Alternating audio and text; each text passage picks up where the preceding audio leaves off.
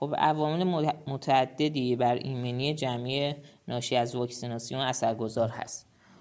عامل اول میشه زمان ورود واکسن به کشور دونست و خود عامل زمان یه معلفه خیلی کلیدی هستش که روی بقیه متغیرهایی هم که در ادامه عرض می‌کنم اثر گذاره عامل دوم در واقع گستره واکسیناسیون هست. اینکه ما چند درصد از جمعیت کشور رو بهشون واکسن تزریق می‌کنیم خب یه سوالی که اینجا پیش میاد اینه که میزان مطلوبش چقدر هست؟ ما چند درصد و عملا باید واکسینه کنیم تا اون ایمنی جمعی ناشی از واکسیناسیون پیاده بشه؟ خب در پاسخ به این سوال متغیرهای متعددی اثرگذار هستند. یکی از مهمترین این متغیرها بحث عدد مولد پایه یا Basic Reproduction Number هست. که یه تعریف ساده بخوام عرض کنم در واقع اینجوری هستش که یک نفر آلوده مثلا به ویروس کووید 19 در دوره واگیری بیماریش چند نفر رو می‌تونه آلوده کنه. که عدد یک تا سه و بعضا تا پنج هم برای کرونا ذکر کردن. و طبیعتا هر چی نرخ مولد پایه عدد مولد پایه کمتر باشه بهتره و اگه ما بتونیم این عدد رو به کمتر از یک برسونیم عملا اپیدمی از بین میره یا به شکل آندمیک و یه بیماری فصلی و بومی در میاد. خب تاثیر آرسف یا این عدد بر روی گستره واکسیناسیون به چه شکل هست؟ مثلا اگه آرسف دو نیم باشه ما یه چیزی حدود 60 درصد جمعیت رو باید حداقل واکسینه کنیم. یا اگه آرسف سه و نیم باشه حدود 72 درصد جمعیت باید واکسینه بشن تا اون به, تا به اون ایمنی جمعی مورد انتظار برسیم. که حالا یک رابطه ریاضی به دست میاد اینجا محل بحث نیست. خب یه عامل دیگه ای که اثرگذار هست و به عنوان عامل سوم میشه ذکر بحث کارایی واکسن هست. به این معنا که چقدر این واکسن می‌تونه از ابتلا پیشگیری کنه.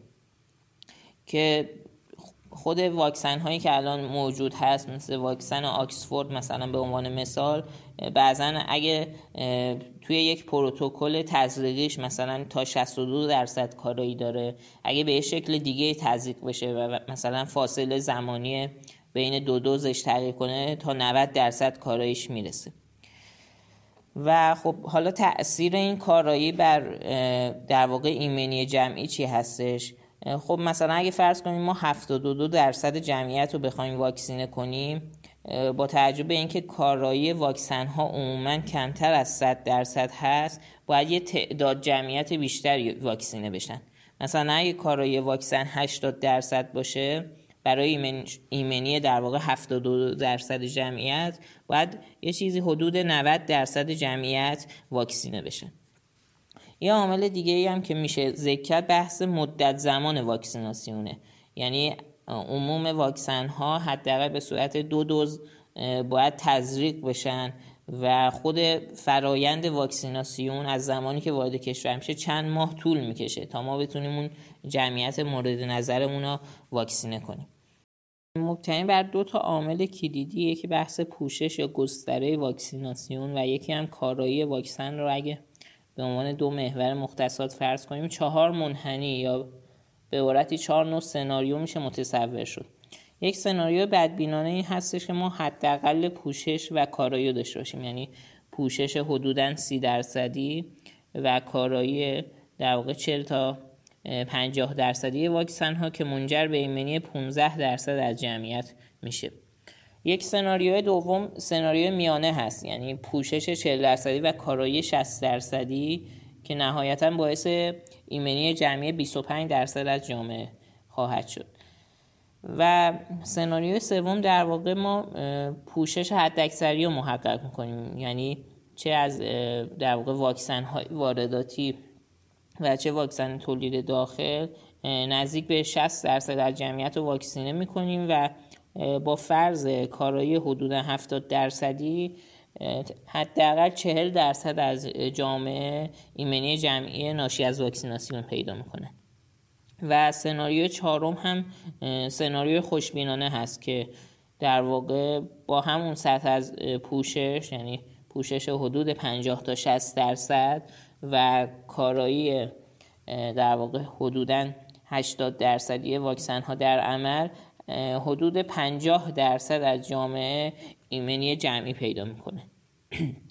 و طبیعتا در واقع جریان افکار عمومی هم اثرگذار هستش. اینکه در واقع دولت و تصمیم گیران کدوم یک از این سناریوها رو دنبال کنن. سنایی که توی دوران کودکی می‌ذاریم و الان هم هست مثل فلج و سرخک آبله خب خیلیش وارداتی بوده و باعث مرگ و میر هم نشده و حتی شاخص های سلامتی کشور هم بهبود داده.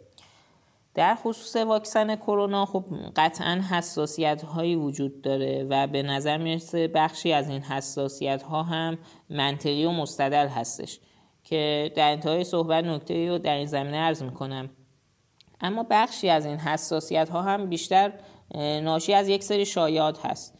و اینجور نبوده که واکسن ها بدون هیچ نظارت و تاییدیه‌ای وارد فاز انسانی و حتی بعدش بحث تزریق و اینا بشن. و مثلا ما شرکت سانوفی به عنوان یکی از بزرگترین شرکت های داروسازی دنیا می‌بینیم که واکسناش به دلیل اینکه منجر به ایمنی ناکافی در افراد مسن شد عملا متوقف شد و ادامه پیدا نکرد. ما الان در مقام ارزیابی این چهار سناریو نیستیم.